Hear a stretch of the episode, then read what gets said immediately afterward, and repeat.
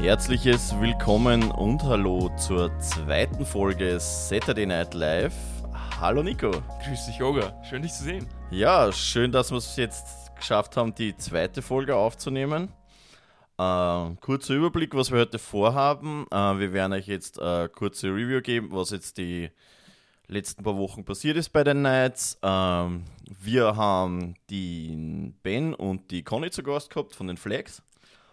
Und wir werden auch ein bisschen das erste Spiel previewen von der Kampfmannschaft, das am 26.03. stattfindet. 13 Und Tage, das ist echt nicht viel. Also ja. ich bin echt gespannt. Das ist echt schon bald. Ja, ähm, fangen wir vielleicht klar an, äh, was in den letzten Tagen, Wochen passiert ist bei den Knights seit unserer letzten Folge. Äh, wir waren auf Camp in Obertraun. So ist es. Um, also es war wunderschön. Man muss mal sagen, die Kulisse, also vergessen wir kurz Football. Es ist so schön dort. Ähm, ja, echt äh, schöner Ort. Obertraun ist äh, nicht ganz weit weg meiner ursprünglichen Heimat. Also ich habe mich sehr zu Hause gefüttert, vor allem weil die Leute auch wieder meine Sprache sprechen. Man hört es vielleicht eh, ich muss mir ein bisschen den Dialekt verkneifen, damit mich auch in Wien jeder versteht. Ähm, ja, echt äh, schöne Gegend. Da ist ein äh, BSFZ ähm, und deswegen äh, viel Sportplätze für uns. Äh, war ein genau. super Kunstrasenplatz. Äh, Vor allem, man muss sagen, wir waren zu 60. Also, wir sind echt gut untergekommen es hat alles gepasst. Essen ja. hat gepasst, das muss man sagen. Ja, e Essen ist immer so Sache, das wirklich jeden schmeckt. Ganz, ganz wichtig. Ja, was passiert bei uns da immer am Camp ein bisschen vielleicht der Ablauf? Wir haben da in, in, in drei Tagen dann vollgepackt mit Trainings, Meetings. Ähm, und was bei uns auch immer dazugehört, ist äh, die Rookie Initiation. Früher hat es Rookie singen kassen, jetzt ist es quasi eine Rookie Talent Show.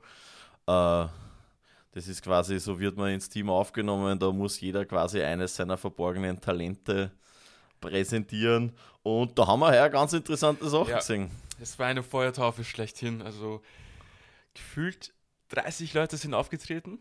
Ja, also einige, einige neue Gesichter oder halt auch aufgrund von Corona äh, hat sie jetzt auch zwei Jahre oder ja, ja, eigentlich drei Jahre fast kein Camp geben.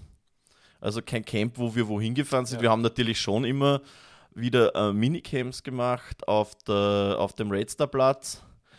Was aber fürs Teambuilding, äh, es ist nicht das Gleiche. Wenn du gemeinsam in einem Hotel bist und, und wohin fährst, vor allem auch die Hinfahrt dahin ist ist auch immer ein Spektakel. Wir haben es ja ganz besonders gemacht. Wir haben noch äh, zwei, drei Stops eingelegt. Wir sind schon ein paar Stunden vor alle anderen äh, weggefahren und haben noch die eine oder andere kulinarische Experience gehabt am Weg dorthin. Genau, wir haben, äh, wie heißt das Lokal? Das erste Lokal, wo wir überhaupt waren? Genau, wir waren bei der Pizzeria von meiner Mama, die Campanile in Bad Hall und dann waren wir noch in La Sonette in Gmunden. Die, die liegen beide so, ja, schon am Weg, aber man muss doch ein bisschen am Umweg ja. fahren. Ähm, Shoutout an den Knoblauchsuppe. Also, ich sag's ganz ehrlich, ich wollte es am Anfang nicht nehmen, aber danach. Es war die beste Entscheidung, die ich je getroffen habe. Also, wenn ihr in der Nähe seid, geht's hin, probiert's aus. Da kann man nicht viel falsch machen. Ja. Also, danke für die Lorbeeren. Die, die Mama hört das immer wieder, aber die ist, die ist wie soll ich sagen, die ist zu bescheiden, um zuzugeben, dass ihr Essen wirklich schmeckt. Ähm, ja, viele neue Gesichter, beziehungsweise eben die Talent-Show vollgepackt mit Leuten, weil wir eben seit längerem kein Camp machen können. Deswegen war es umso besser, dass wir da eben jetzt wirklich da drei Tage voll fokussiert auf, auf Football waren. Es ist wirklich einiges weitergegangen. Ähm, ja, so ein Camp ist ganz wichtig für die Rookies, weil die machen den nächsten Step wie unser HC auch schon gesagt hat, Head Coach äh, Christoph Kernstock, das ist so schlechthin die beste Chance, die die Rookies haben, um noch ein Step weiterzumachen. Ja, und das ist, glaube ich, für die Veterans wichtig, vor allem wenn jetzt zum Beispiel wer neuer neben dir steht oder, oder muss ja nicht unbedingt der Rookie sein, aber einfach jemand, der ein Step-Up gemacht hat. Es kann ja sein, dass wer neben dir äh, quasi ähm, aufgehört hat zum Footballspielen und da steht jetzt einfach eine neue Person neben dir und wenn du wirklich drei Tage intensiv mit der Person oder mit den Personen zusammenspielst, dann, dann bekommst du auch ein besseres Gefühl. Und das ist, wie wir haben es ja letzte Folge schon gesagt, vor allem in der O-Line ist ja. das wichtig, ähm, dass man äh, sich einfach auf den neben einen verlassen kann.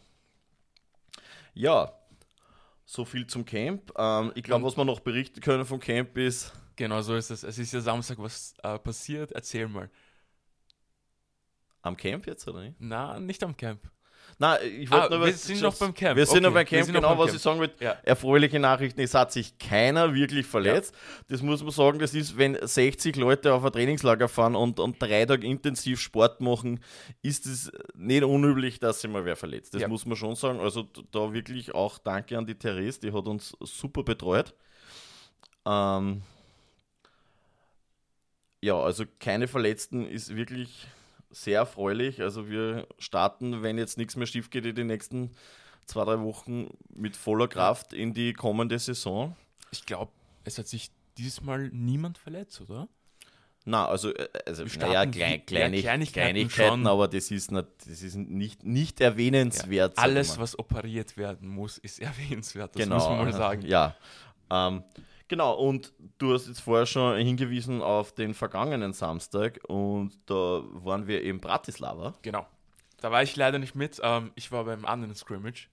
Aber wie gesagt, da ist viel weitergegangen. Erzähl mal. Genau, wir waren in, in Bratislava bei den Monarchs. Die, können, die kennen wir schon aus vergangenen Jahren. Da hat es ja schon ganz heiße Partien ja. gegeben.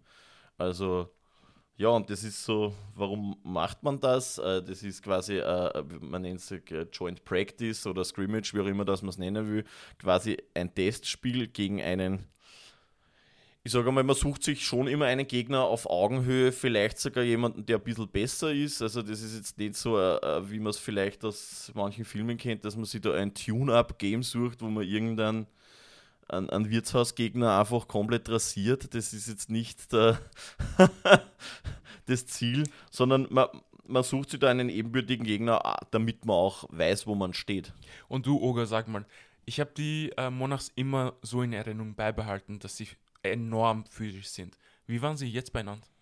Ja, sie waren schon sehr physisch, aber auch, also man merkt schon, der, der Roster wird älter, also so je, je länger die Stunde, desto weniger Luft haben die gehabt. Also ja. das merkt man schon. Also das war immer schon so bei, bei den Monarchs, die, die, die, die sind, also du kommst dort, ich bin jetzt auch nicht klein, also ich bin 1,83 groß und ich bin mir da wirklich klein vorgekommen. Also da stehen so drei, vier Leute neben dir, die alle zwei Meter groß sind und in der Breite fast genauso weit.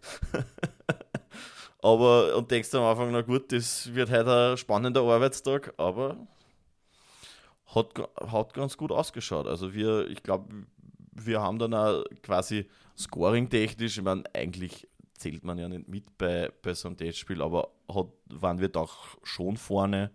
Ähm, wir haben viel ausprobiert, es hat einiges funktioniert, einiges nicht funktioniert, eh klar.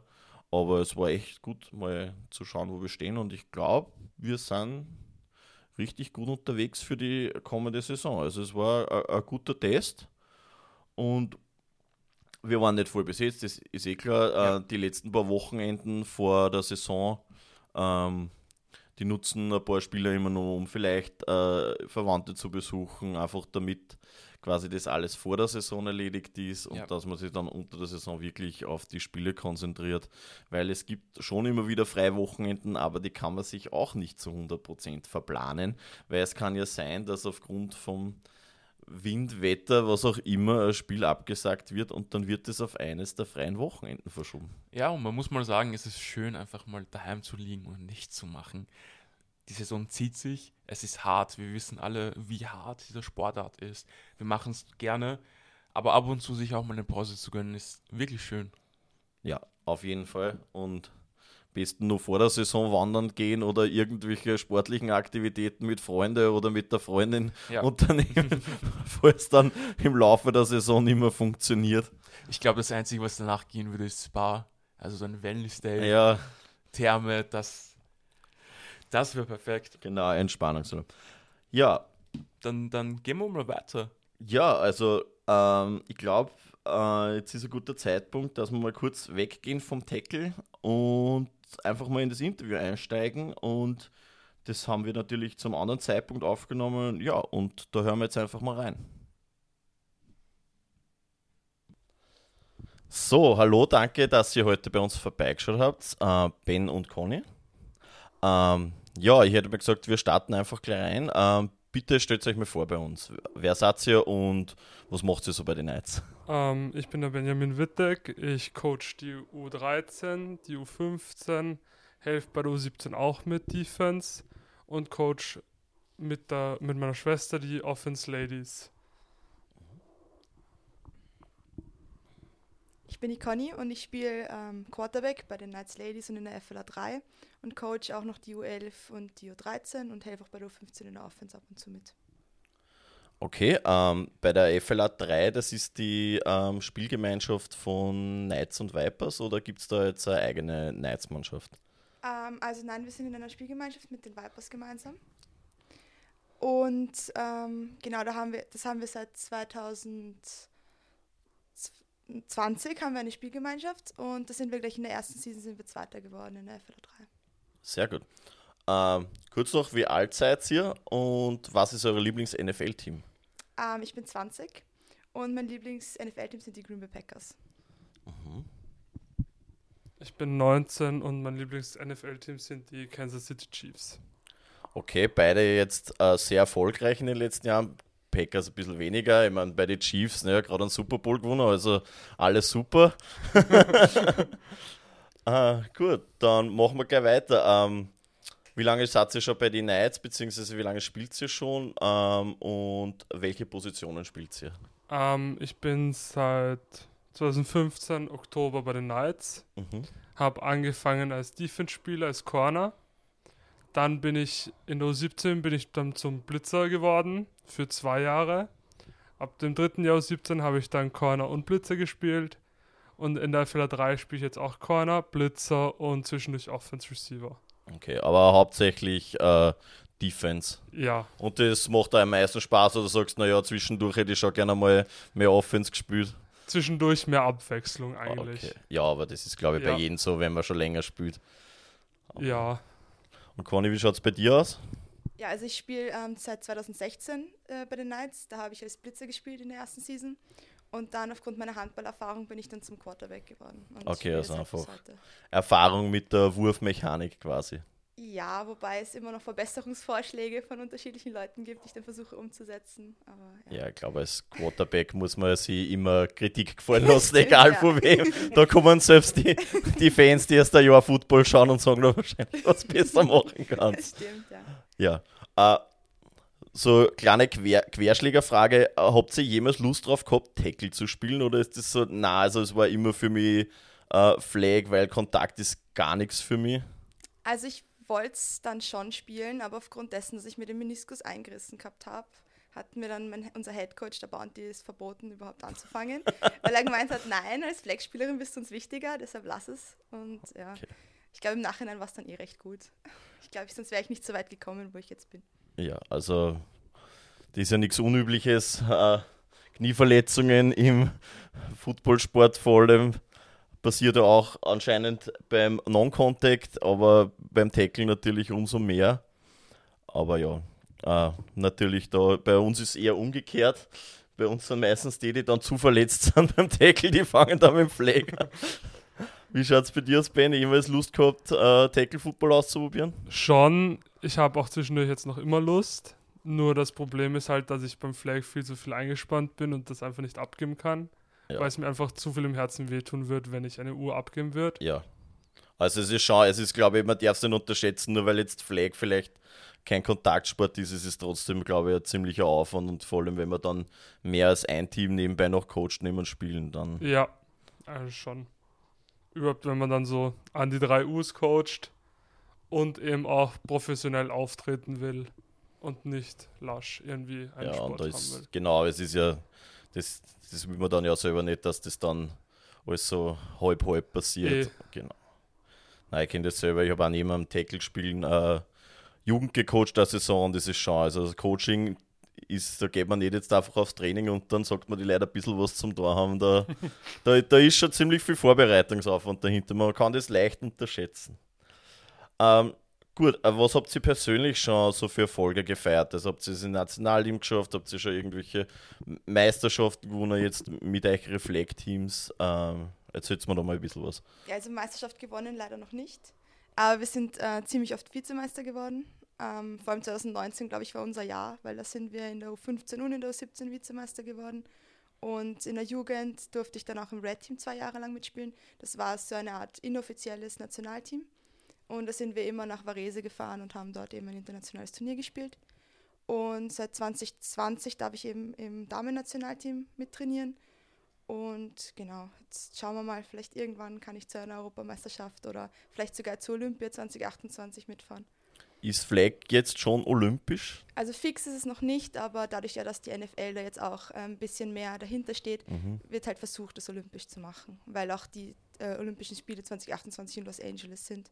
Das, das wird natürlich passen. Ich habe da letzte Folge eine Aussage gemacht zum Damenflag-Football in Österreich. Ich muss mich da korrigieren. Es war nicht dreimal hintereinander, so, sondern sogar fünfmal hintereinander ist die Damen-Flag-Football-Nationalmannschaft Europameister geworden. Also das ist ja unglaublich eigentlich.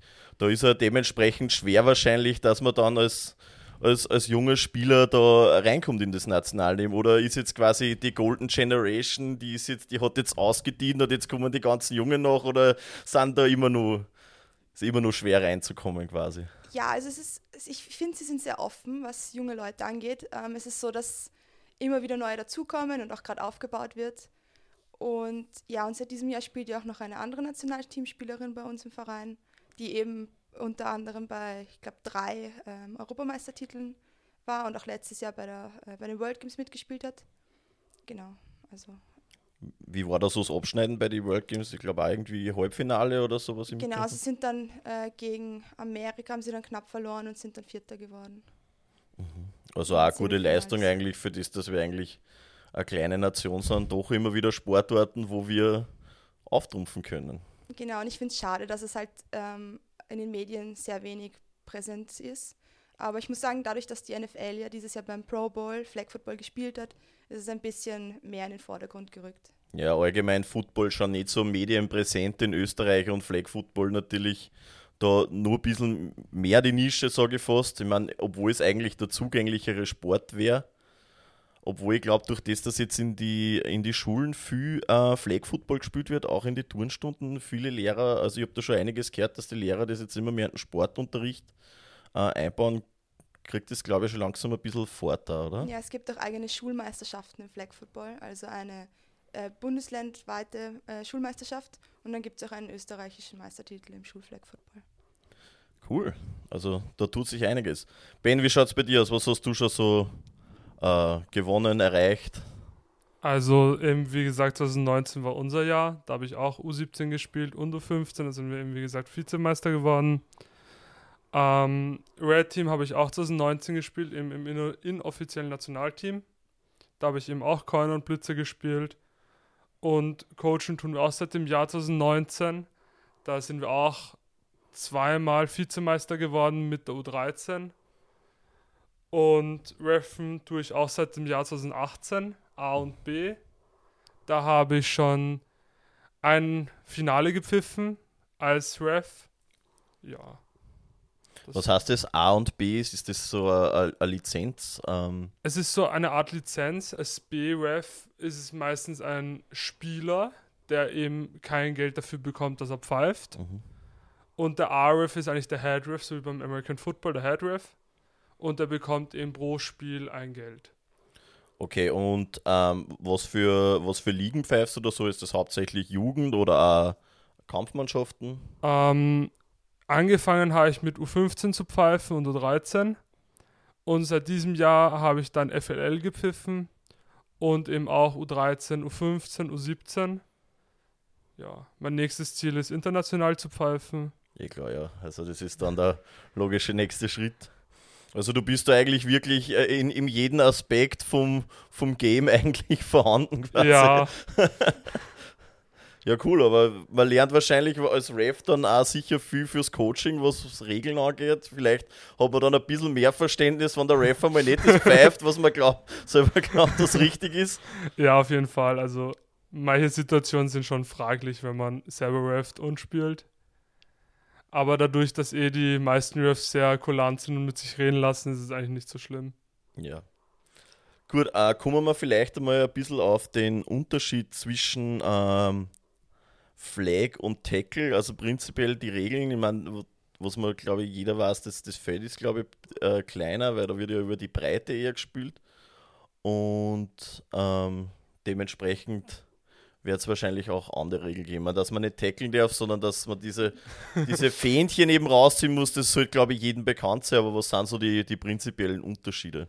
Ja, also genau, das Feld ist 25, lang, 25 Yards breit und 70 Yards lang also eigentlich die Hälfte von einem Footballfeld. Ähm, eben wie gesagt, man muss eben die Flags auf der Seite ziehen, sollte halt nicht tackeln. Körper und Kontakt leicht ist schon erlaubt, aber diese ganzen Pass Interference, die man halt in der NFL sieht, sind halt schon Ausschlusskriterien für den Spieler.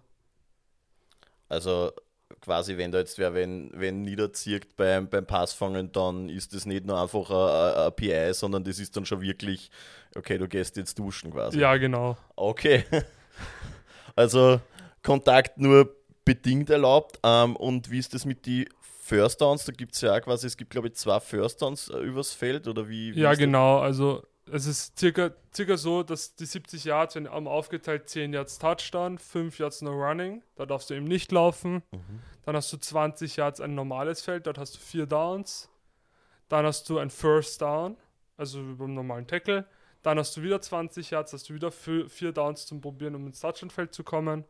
Und dann hast du wieder eine 5 Yard No Running Zone und dann hast du 10 Yards Touchdown-Feld. Mhm. Also doch sehr großer Unterschied eigentlich zum, also zum Tackle-Football. Ja.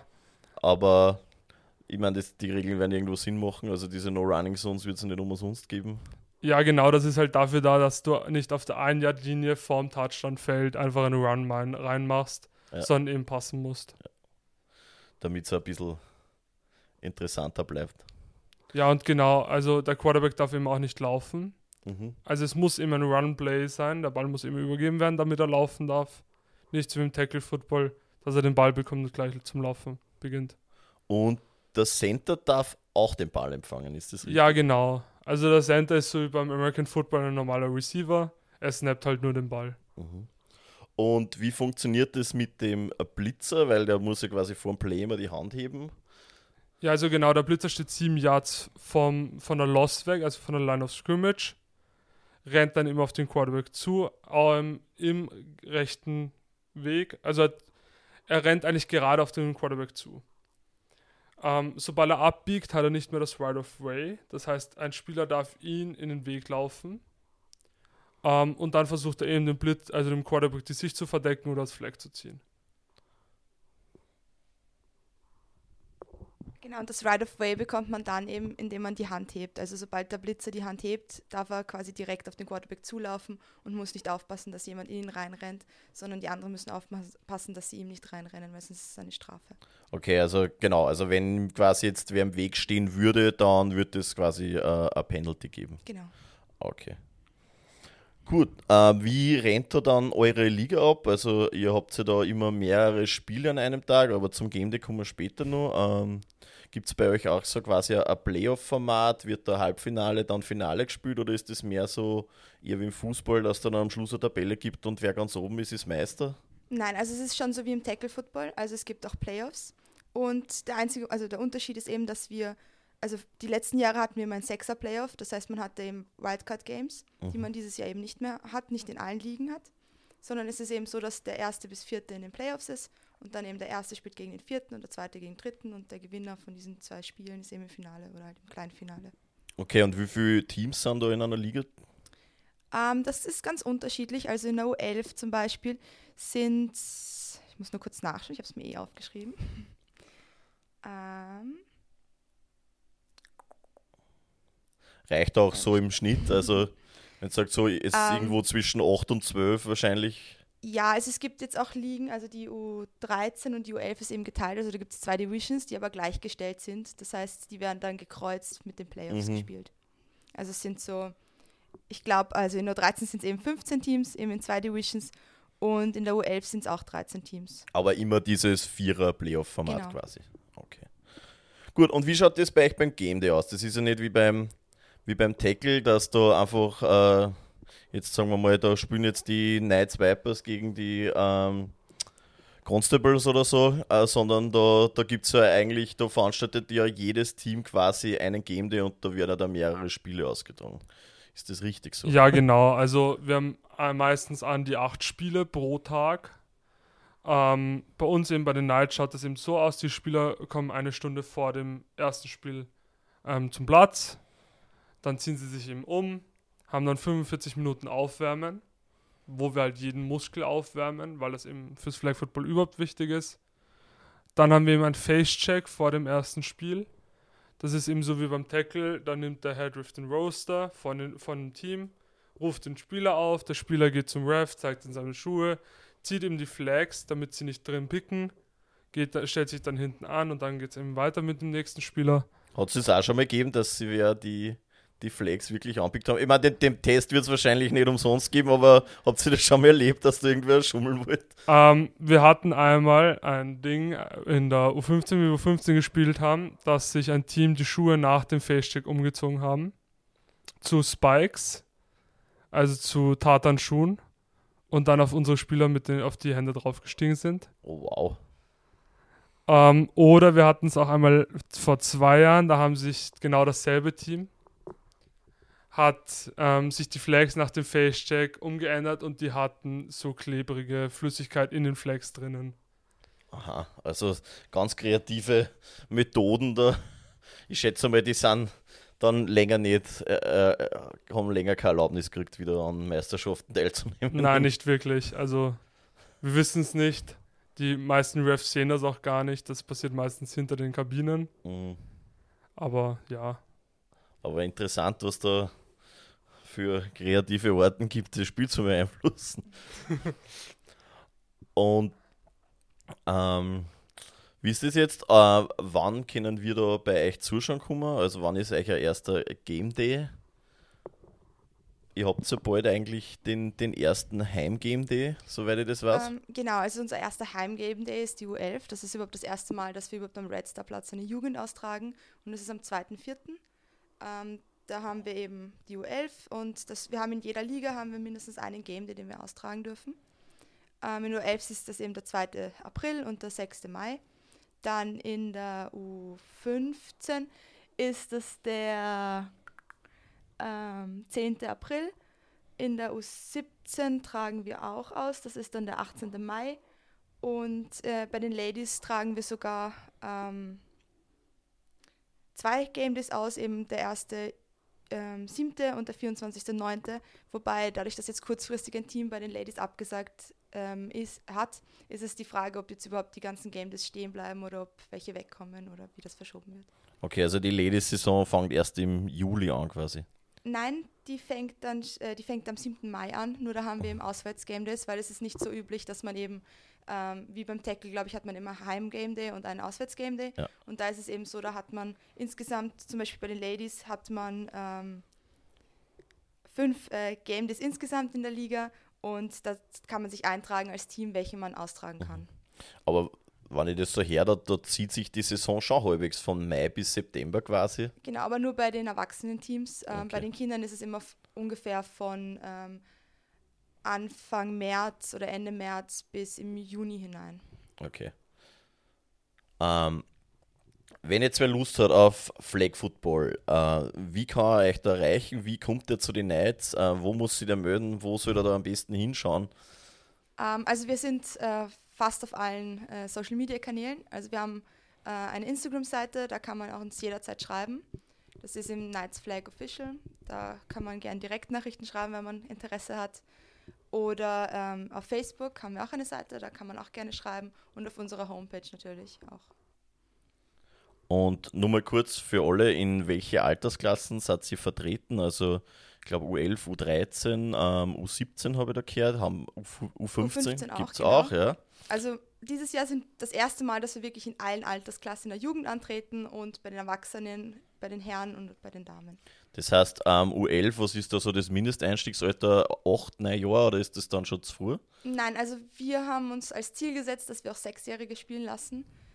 Dadurch, dass du einfach den Sport einfach den Jüngeren auch schon näher bringen kannst. Und ob da jetzt ein Spielzug perfekt funktioniert, ist eh nicht so wichtig. Okay, Also aber die sind da haben nicht Spaß überfordert, wenn es dann mit äh, drei, vier Ältere spielen müssen oder. Nein, also wir schauen eh, wir sind jetzt dadurch, dass wir letztes Jahr in einer Schule waren, relativ vom Alter. Ich glaube, unser jüngster momentan ist sieben. Und genau, da schauen wir einfach, dass die Älteren sich dann auch auf die, um die Jüngeren kümmern. Und Okay, das quasi, dass die dann mal langsam an den Sport herangeführt werden und dann, Genau. wenn es ein, ein, zwei Jahre älter sind, dann richtig voll mitspielen können. Genau. Cool, äh, gibt es sonst irgendwas, was ihr uns gern zum Flag erzählen möchtet? Ich werde jetzt mit meinen Fragen durch, irgendwas, was von eurer Seite her noch ähm, äh, losbringen wollt oder was vielleicht meinst, da sind wir jetzt noch nicht äh, tief genug drauf eingegangen. Ähm, ich glaube, es wäre noch wichtig zu erwähnen, dass es dieses Jahr eine äh, Jugend-Europameisterschaft gibt. Da sind auch eben Spieler von uns vertreten, äh, vor allem in der U17 dieses Jahr, weil eben die Tryouts noch nicht waren. Ähm, die findet in Grosseto statt in Italien. Und ähm, auch eine ähm, Herren- und Damen-Europameisterschaft ist dieses Jahr, die ist in Limerick in Irland. Und genau, da sind wir eben auch mit beiden Teams vertreten dieses Jahr, also Österreich. Mhm. Ah, jetzt habe ich doch noch eine Frage.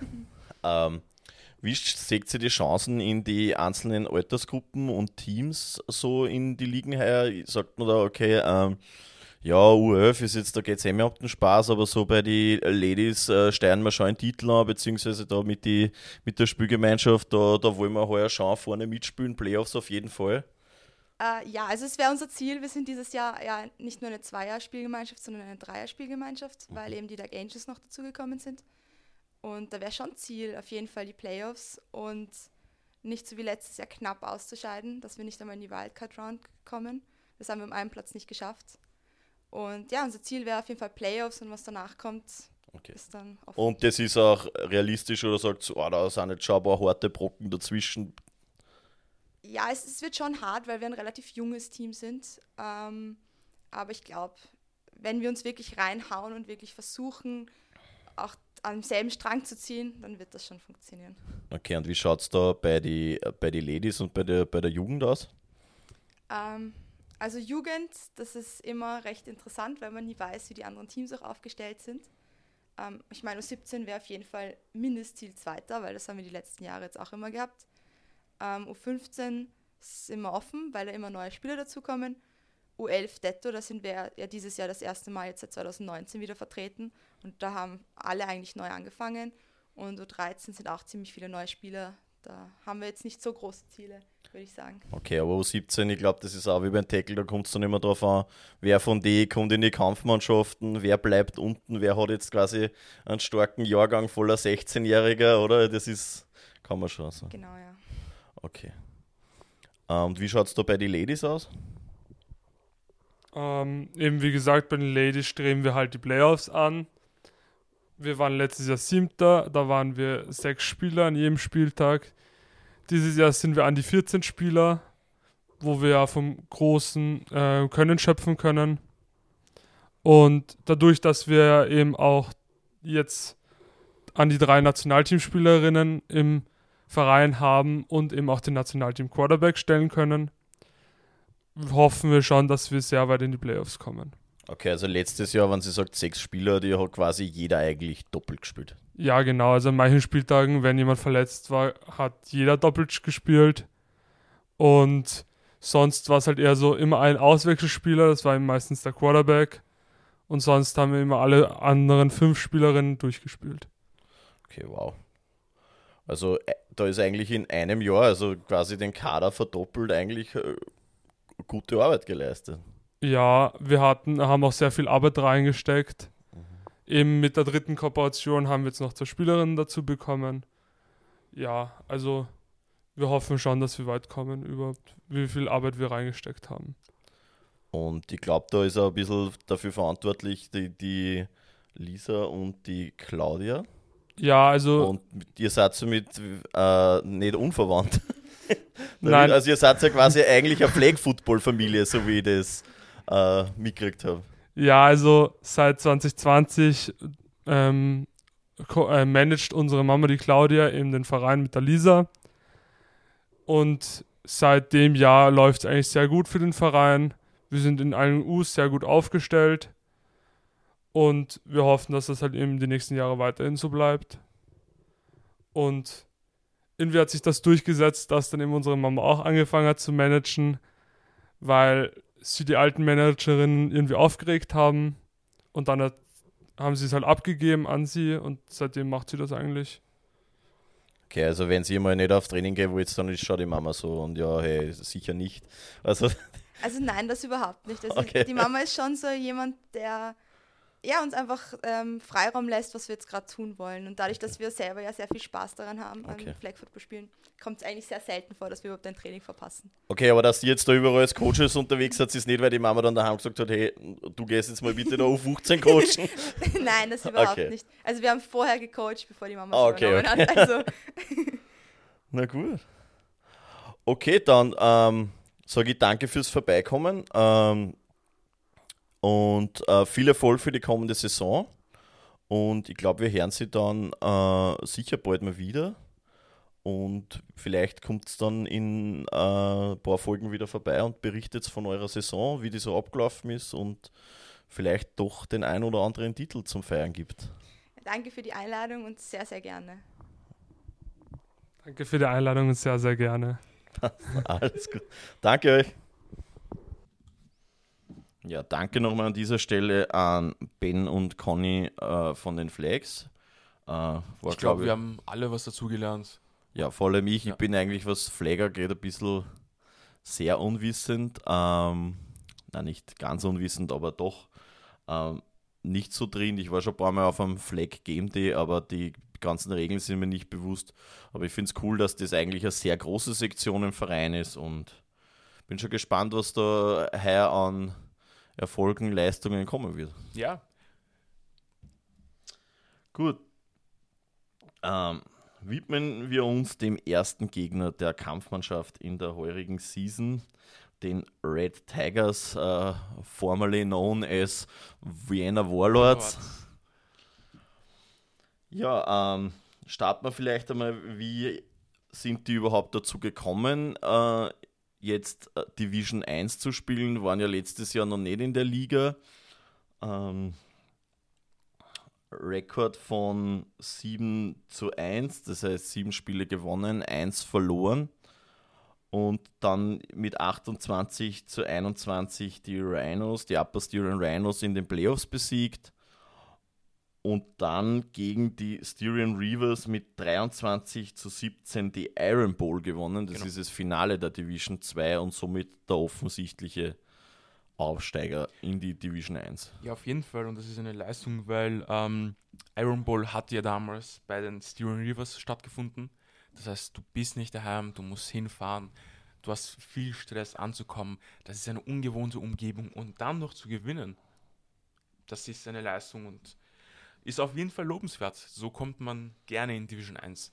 Ähm, aber man darf auch nicht äh, vergessen, Division 1 ist wiederum ein Level up und da geht es dann richtig zur Sache. Das heißt, so wie wir es auch von der AFL kennen, wenn ein Division 1 Team in die AFL kommt, ähm, dann ist da auch ein Game Speed Change und so ist es aber auch bei, von Division 2 in die Division 1. Genau, also da ist auf jeden Fall ein Unterschied. Also die Aufsteiger dann sie, tun sich immer schwer, außer du heißt halt äh, Fairhaber Throners, aber Ja. die haben auch äh, in der Division 2 absolut dominiert. Also das darf man jetzt nicht unter den Tisch kehren. Vielleicht der Vergleich, also die, die Enthroners sind in der Division 2 über jedes Team drüber gefahren. Also da hat es, glaube ich, keine einzige knappe Partie gegeben. Und wenn man sich jetzt die Saison der letztjährigen äh, Red Tigers äh, slash Warlords äh, muss mich noch ein bisschen an den Namen gewöhnen, äh, anschaut, also gegen ebenbürtige Gegner, wenn man sich anschaut, gegen die Blue Hawks ähm, 6 zu 0 gewonnen, äh, dann aber 14 zu 10 verloren. gegen die Pannonia Eagles ganz knapp in der Overtime 14 zu 7 gewonnen. Also das ist jetzt nicht so, es, die, sie sind 7-1, ja, das kann man ihnen nicht wegnehmen, aber trotzdem, es ist äh, nicht so, als wären die da jetzt einfach drüber radiert ja. in der Division 2. Ja. Ähm, so wie wir es auch mitbekommen haben, gab es da viele Verletzungen. Und bei den Warlords? Bei den Warlords, genau. Ja. Da gab es viele, viele Verletzungen. Es waren gefühlt alle Starters verletzt, so wie bei uns. Und das macht halt schon viel mit dir. Dass die Backups und die Rookies das noch rausgeholt haben, die Saison unter Anführungszeichen perfekt zu beenden. Weil 7 zu 1 ist schon eine fast perfekte Season. Das bekommt nicht jeder hin. Ähm, das ist eine Leistung. Sagen wir ehrlich es ist auf jeden Fall eine Leistung. Also ich, ich würde es jetzt auch überhaupt nicht unter den Tisch kehren, dass die 7 zu 1. Aber wie gesagt, es ist, man merkt schon, wenn sie dann gegen einen ebenbürtigen Gegner spielen, ist die Partie schon auch knapp. Ja. Also schon dominiert, aber man muss auch sagen, ähm, die Division 2 war letztes Jahr sehr top-heavy. Ja. Also, auf, also ich glaube, es hat vier Mannschaften gegeben, die 7-1 waren. Das waren die äh, Upper Styrian Rhinos, die Reavers und eben die Aspernhofen Bluehawks. Also quasi da, da, da hat es da hat's vier sehr starke Mannschaften gegeben und zum Beispiel die Weinviertel Spartans, die halt von anderen nur kassiert haben. Also ja. 37 zu 6 im ersten Spiel, 55 zu 0 im zweiten Spiel, obwohl ich sagen muss, ich habe mir das, ich habe mir ein paar Ausschnitte aus dem 55 zu 0 Spiel angeschaut, die Warlords da nicht oft 100% abgestimmt ja. waren aufeinander. Also das hätte noch schlimmer ausgehen können eigentlich.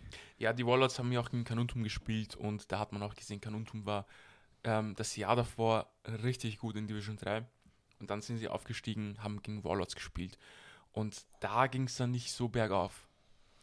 Ja, aber eigentlich die Defense nicht so schlecht von Legos. Also beide Spiele gerade mal äh, insgesamt 41 Punkte zugelassen.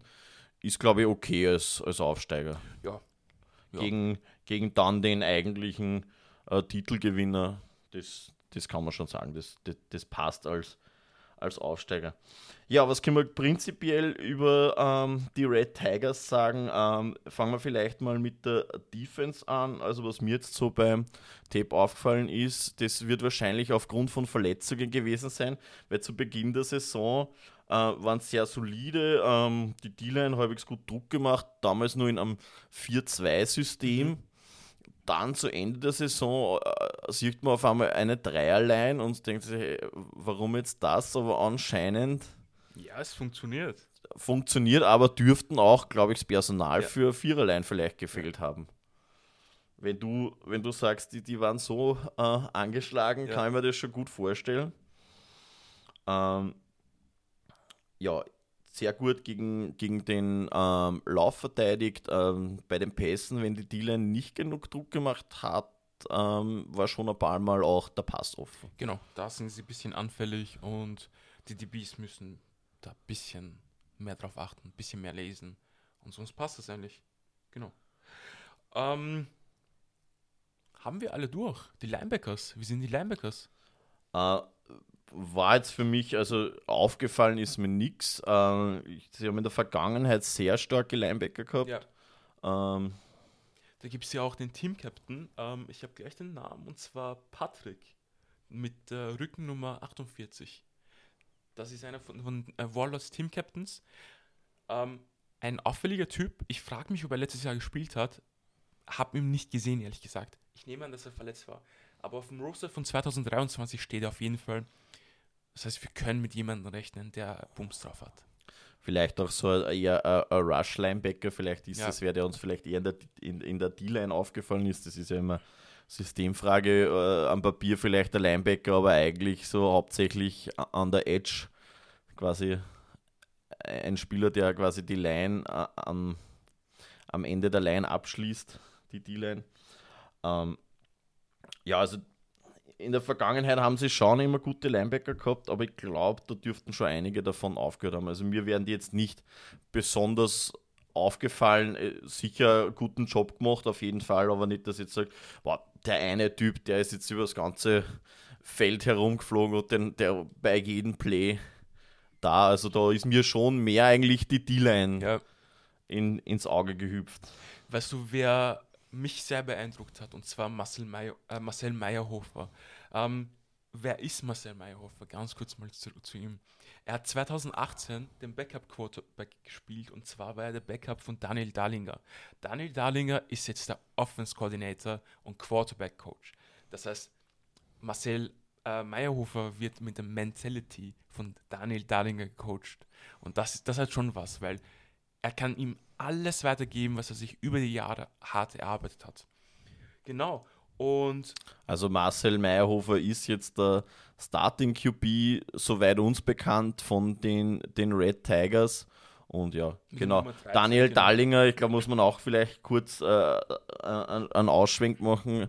Die Dallingers sind so wie die Keringers, glaube ich, eine der zwei großen Warlords-Football-Familien. Also da ist jeder irgendwie im Verein involviert. Die Dallingers sind äh, drei Brüder, die alle im Verein gespielt haben oder noch spielen, auch coachen. Also wenn man den, den Coaches-Roster von den Warlords liest, das sind nicht viele unterschiedliche Nachnamen zu sehen. Also da liest man hauptsächlich Dallinger und, und, und Keringer. Also das sind eben die zwei großen Familien dort quasi, die so den ganzen Verein quasi, die Säulen des Vereins quasi, das ist ja nicht unüblich, das gibt es ja auch bei anderen Vereinen in, in Österreich, die Breuers zum Beispiel bei den Rangers oder die Kamprigers und Bunzenbergers bei, bei den Steel Sharks, also das ist nichts Unübliches. Ähm, man kann auch sagen, bei den Knights gibt es da, oder beziehungsweise gab es auch in der Vergangenheit ein paar Leute, zum Beispiel die Pops, genau, die Ja. Pops oder auch die, die Dagsbergers, genau, die auch Kernstocks. Kernstocks, genau, also da gibt es schon auch bei uns einiges. Und wie wir von den Flags auch erfahren haben, die Wittex, ne? So ist das, so ist das. Also einige, einige Familien eigentlich immer involviert im, im Verein, äh, was auch, glaube ich, anders nicht geht. Ja. Also du musst, du musst irgendwie ehrenamtliche Leute herholen und da liegen natürlich die Familienmitglieder auf der Hand. So ist es. Ähm, ganz kurz zurück zu Marcel Meyerhofer. Ähm, er hat bei den Wiener Vikings gespielt und zwar Wide Receiver.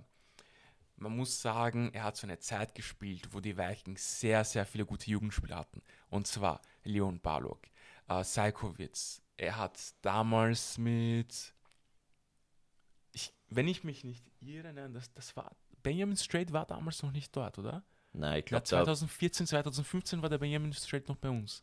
Ich glaub, der Benjamin hat doch nie Vikings Jugend gespielt, oder? Na, da geht es um Eifel Division 1. War er schon äh, Division 1, also Genau. 2014, also Ma und Marcel Meyerhofer geht es Genau, um die Verwirrung genau. zu. Marcel Mayhofer war Division 1 2014, 2015. Also quasi damals Vikings 2 Genau, genau. und dürfte dann 2016 zu den Warlords gewechselt Ja. sein. 2018 hat er dann Daniel Dallinger abgelöst, ähm, hat da eine sehr gute Leistung gezeigt. Genau. Ja, also das ist, es fällt auch sofort auf äh, äh, am Tape, wenn man sich den Marcel Meyerhofer ansieht. Er ist äh, sehr groß, also einen guten Frame, lange Arme und, Und Linkshänder, das darf und man nicht vergessen. ja, Linkshänder, also das ist immer, das, das fällt einem vielleicht nicht gleich auf, aber ein Linkshänder Quarterback, äh, was muss man da vielleicht beachten als, als Defense, beziehungsweise auch als Offense-Koordinator, wenn man einen Linkshänder hat? Die Blindside ist nicht mehr links, sondern die ist jetzt rechts. Du wirst dann lieber auf die linke Seite, das heißt, du schaust eher, dass du auf der rechten Hash deine Spielzüge Ja. beendest. Also das ist für alle ein bisschen ein Umdenken. Das ist, das ist gar nicht so, so ohne, wie man sich das für vorstellt. Ja, der wirft halt jetzt mit der linken Hand, ist doch wurscht, oder? Nein, es ist, man muss da schon immer ein bisschen mitdenken, also auch wie man sein Personal einsetzt. Aber der junge Mann mit Rücken Nummer 13, der kann mit Pressure umgehen und das haben wir sehr, sehr oft in den Tapes gesehen, beziehungsweise in den Livestreams gesehen.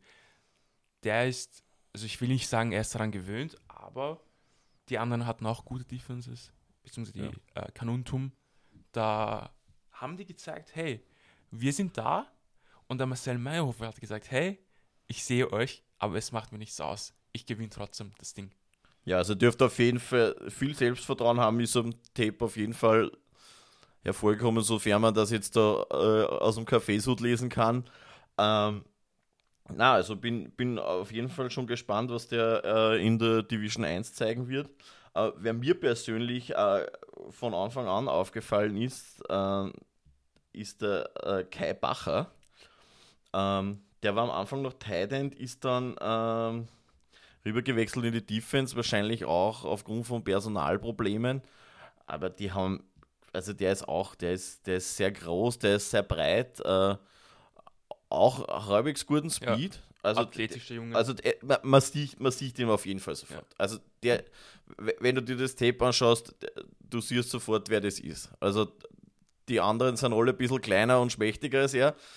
Ähm, und es geht fast alles über seine Seite. Also die setzen den nicht nur im, im Passing-Game ein, sondern der wird auch als richtiger Block-Tight-End eingesetzt, wo der alleine ähm, irgendwelche Defensive Ends blockt. Also dürfte auch, ähm, dürft auch die Stärke mitbringen zu seinem Aussehen quasi. Also er ist nicht nur All Show, No Go, ja. wie man so schön sagt. Also ähm, na, also der, der, der fällt auch auf und hat dann sogar die Tackle gespielt. Also oh, wow. Als Tight End, Defensive Tackle. Also das muss wirklich ein, glaube ich, ein Personalproblem gewesen sein. Nicht als Starter, aber ist immer wieder reinrotiert worden. Sie haben dann sehr, sehr großen, kräftigen in der Mitte gehabt, Nose Tackle, der wahrscheinlich nicht jeden Snap nehmen ja. konnte. Und ja. Du, Raphael, sag mal, wie spielen die Warlords die Outside Runs? Wie sind sie da aufgestellt? Screens, genau. Running Back Throw? Also die, die, die Offense, also das ist mir vor allem bei dem äh, Spartans-Spiel aufgefallen. Ähm, eben da ist viel über die Seite vom äh, Kai Bacher gegangen, den sie da in einer äh, Bunch, also quasi in einer Trips Bunch, ähm, das ist quasi, wenn man auf einer Seite drei Receiver hat, deswegen Trips.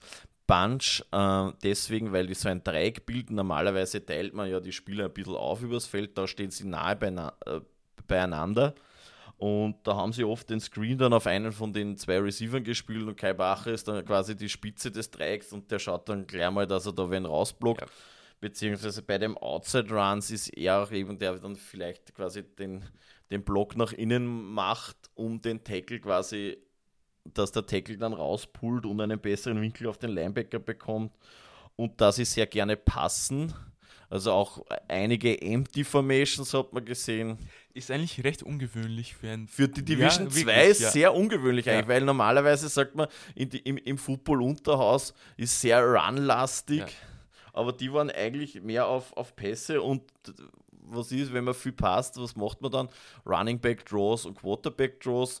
Was heißt das? Was ist ein Drawplay? Uh, ein Drawplay ist dann, wenn die O-Line quasi und auch der Quarterback und Running Back einen Pass simulieren ähm, und dann aber doch der QB per Design, also quasi das macht er nicht, weil jetzt die Receiver alle gedeckt sind, also was man quasi ein Scramble nennt, sondern das ist quasi wirklich per Design, also der Spielzug ist so aufgezeichnet, dass er quasi zwei Sekunden hinten bleibt und dann einfach durchläuft, während alle anderen schon zurück in die Coverage gedroppt sind und der hat dann meistens im Optimalfall dann äh, 10 Yards, wo keiner in der Gegend ist und macht, rennt er gemütlich hin. Wenn es der Quarterback ist, dann slidet er halt fürs First Down.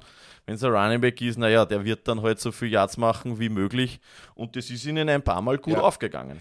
Sie haben nämlich einen sehr guten Running Back, deshalb spielen sie auch gerne Outside Runs, weil der Junge sehr schnell ist. Ähm, Philipp Anderlich, so heißt er. Genau, Philipp Anderlich, der Running Back, äh, Nummer 28, glaube genau. ich. Genau, der Nico hat den äh, Roster parat. Ob die Nummern da alle stimmen, kann ich so nicht sagen. Äh, aber auf jeden Fall am Tape hat er die Nummer, Nummer 28. Äh, es waren ja Übertragungen da von iLaval TV. Also ja, die genau. kommen. 28, ja. Genau. Also das müsste der gewesen sein und man hat, also der ist auch, der war auch sehr auffällig. Der hat ähm, eben bei einem Outside Run äh, nach eigentlich zehn Jahren so sagst, ja okay, da wäre jetzt getackelt worden, einfach mal quer übers Feld einen Cut ja. gemacht und ist dann, glaube ich, eh bis zum Touchdown gerannt für also nicht 40 Yards. Also äh, sehr gute äh, Vision